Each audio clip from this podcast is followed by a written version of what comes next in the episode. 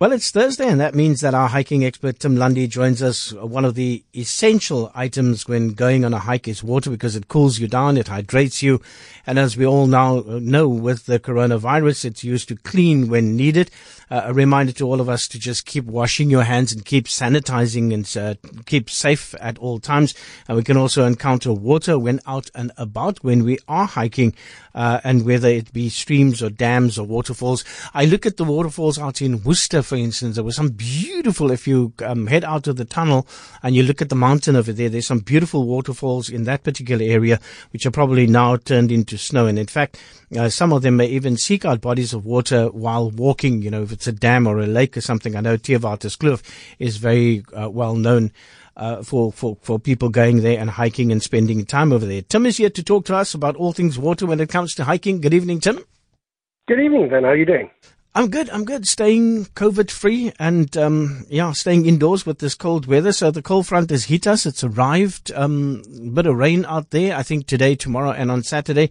Where can we actually hike? Because I know that a number of people were asking Rafiel this morning about um, Silvermine that it was open and now it's closed. And if you're looking at Cape Point, also it was open and now it's closed. So where can we actually hike, Tim?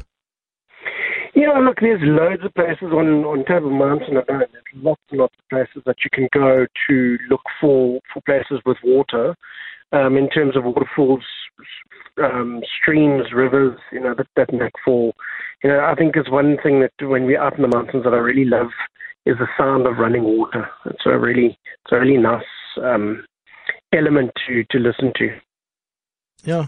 And uh, do waterfalls um, sort of, uh, you know, that are easy enough to go and visit after the rain? Are there any of those waterfalls? I, I know that Worcester, if you go along that stretch between the tunnel and the weighbridge, there are a number of beautiful waterfalls out there, but I don't know whether people yes. can actually access those waterfalls.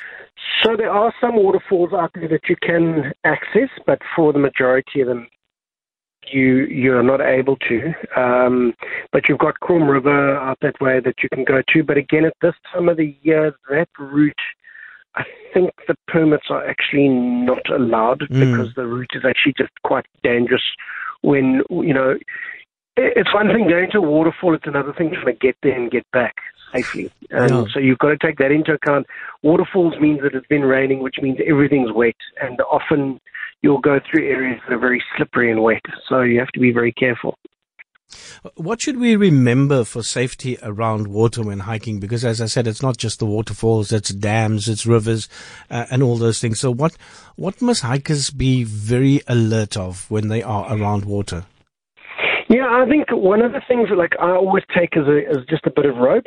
Um, you know, if you're going to try and cross a river, having a bit of rope in somebody's hand, you never tie it around their body. To to have that to just help stabilize the person um, going across. It also just helps uh, you've got a lifeline between either side of the river to allow the rest of the people to just have a bit of stability. Um, the flow of the water, how how vicious is that flow?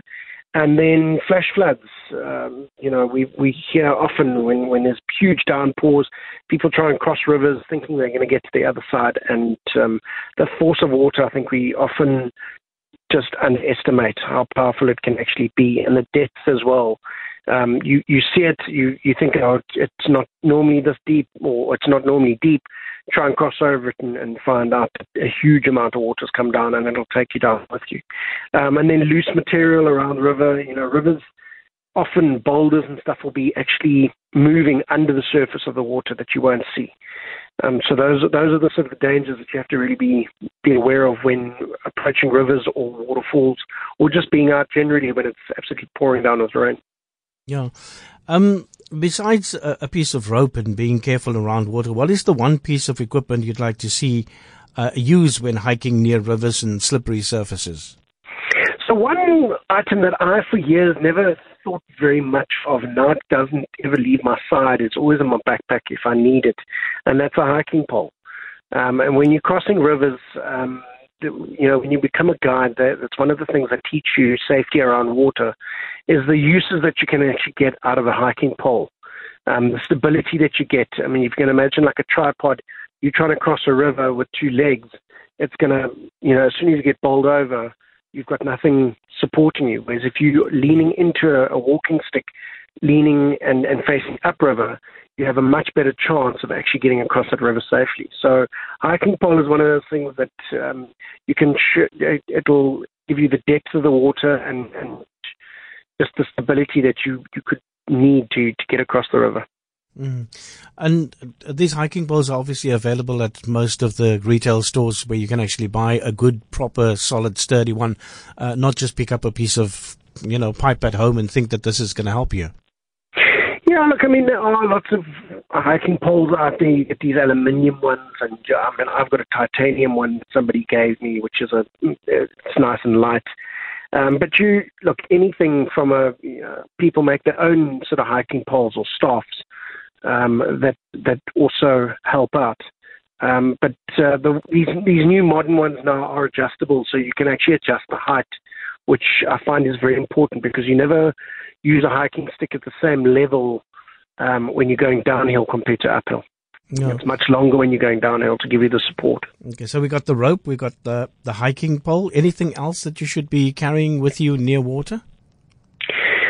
Um, look, are, are, shoes very important around water? What you know, the the, the, yeah, the sole mean, of your shoes.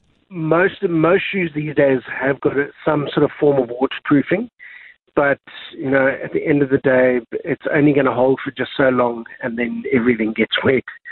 So I think if you're going to go out hiking in the rain and you, you've got to expect to to come back absolutely drenched and, and sodden, what what the shoes do and, and, and the gear that you've got it'll slow that process down. So you won't be out in the rain for five minutes and get absolutely drenched because then you start running the risk of hypothermia.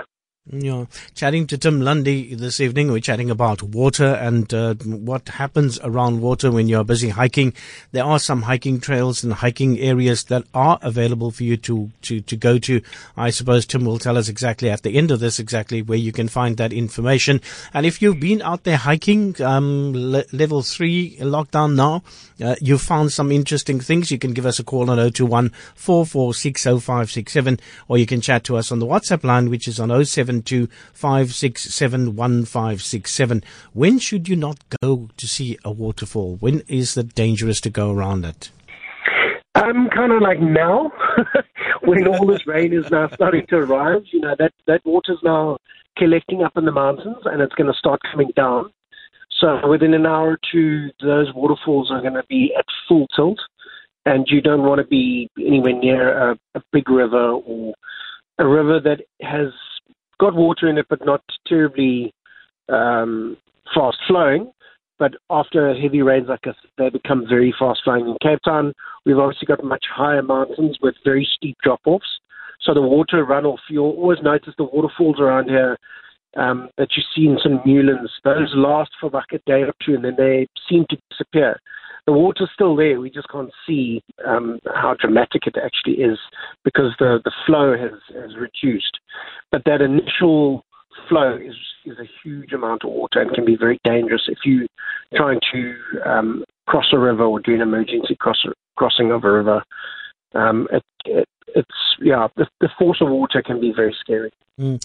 With with a lot of pollution and a lot of things happening in rivers and uh, you know things happening downstream, I watch um, places in Johannesburg where where rivers. I think on Carte Blanche one day I saw rivers were just completely flooded with polluted stuff. Um, yeah, are the rivers in Cape Town, the water in those rivers, are certain of them safe to drink?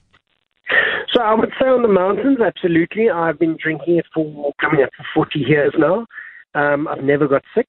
And the one thing I will say is that once you reach the urban edge, below that, I won't drink because now you're having pollutants and stuff go into the mm. water.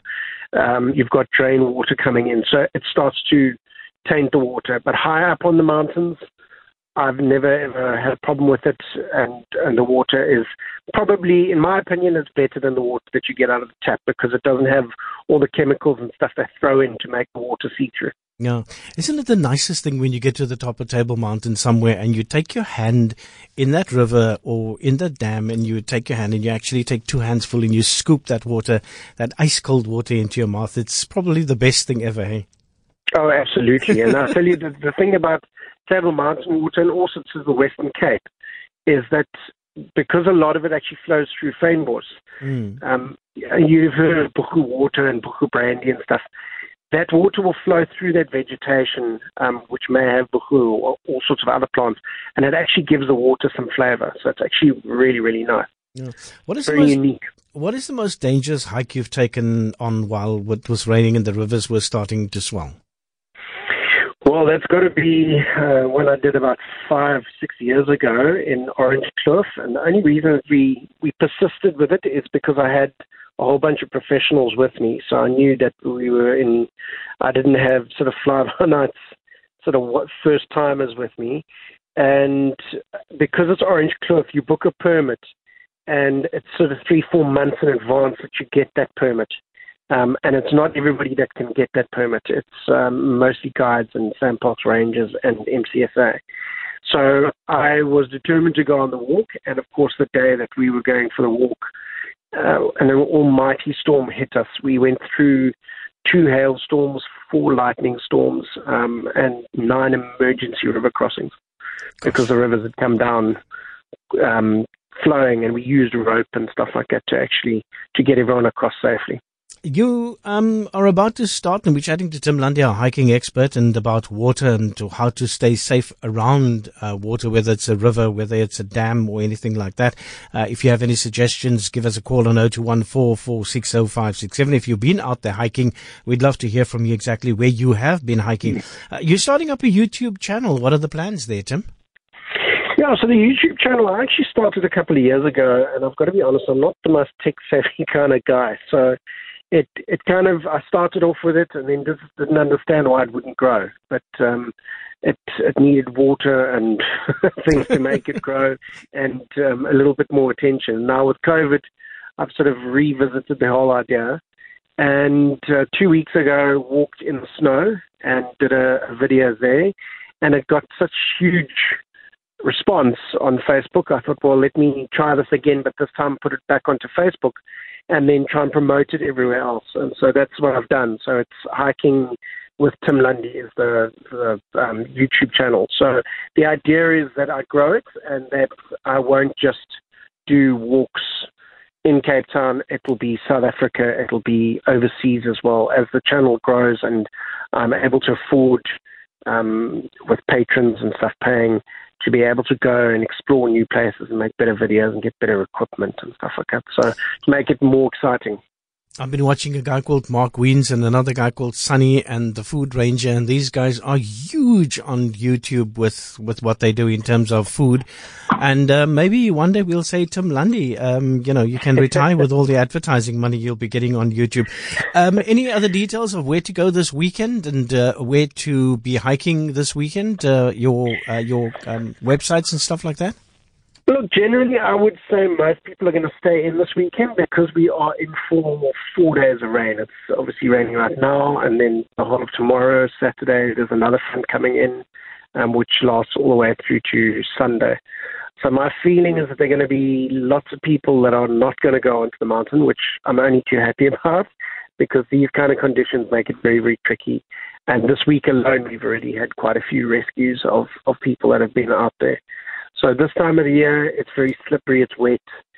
Um, but if you do need to go out, I would say go do the lower slope walks, do sort of the pipe track, um, the contour path around Kirstenbosch, Constantia Neck.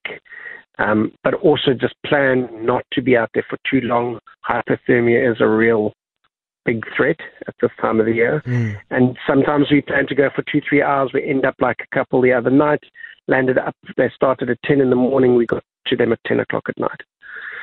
So, and they were in shorts by the time I got to them. So it, it's, um, yeah. The, you, you plan for three, four hours, and I said to them the the big lesson from this is always, always, always plan for the worst, hope for the best. Tim Lundy, thank you so much for sharing your insights and your expert on hiking and exactly what to do in and around water. Have yourself a wonderful evening, and we look forward to that YouTube channel of yours.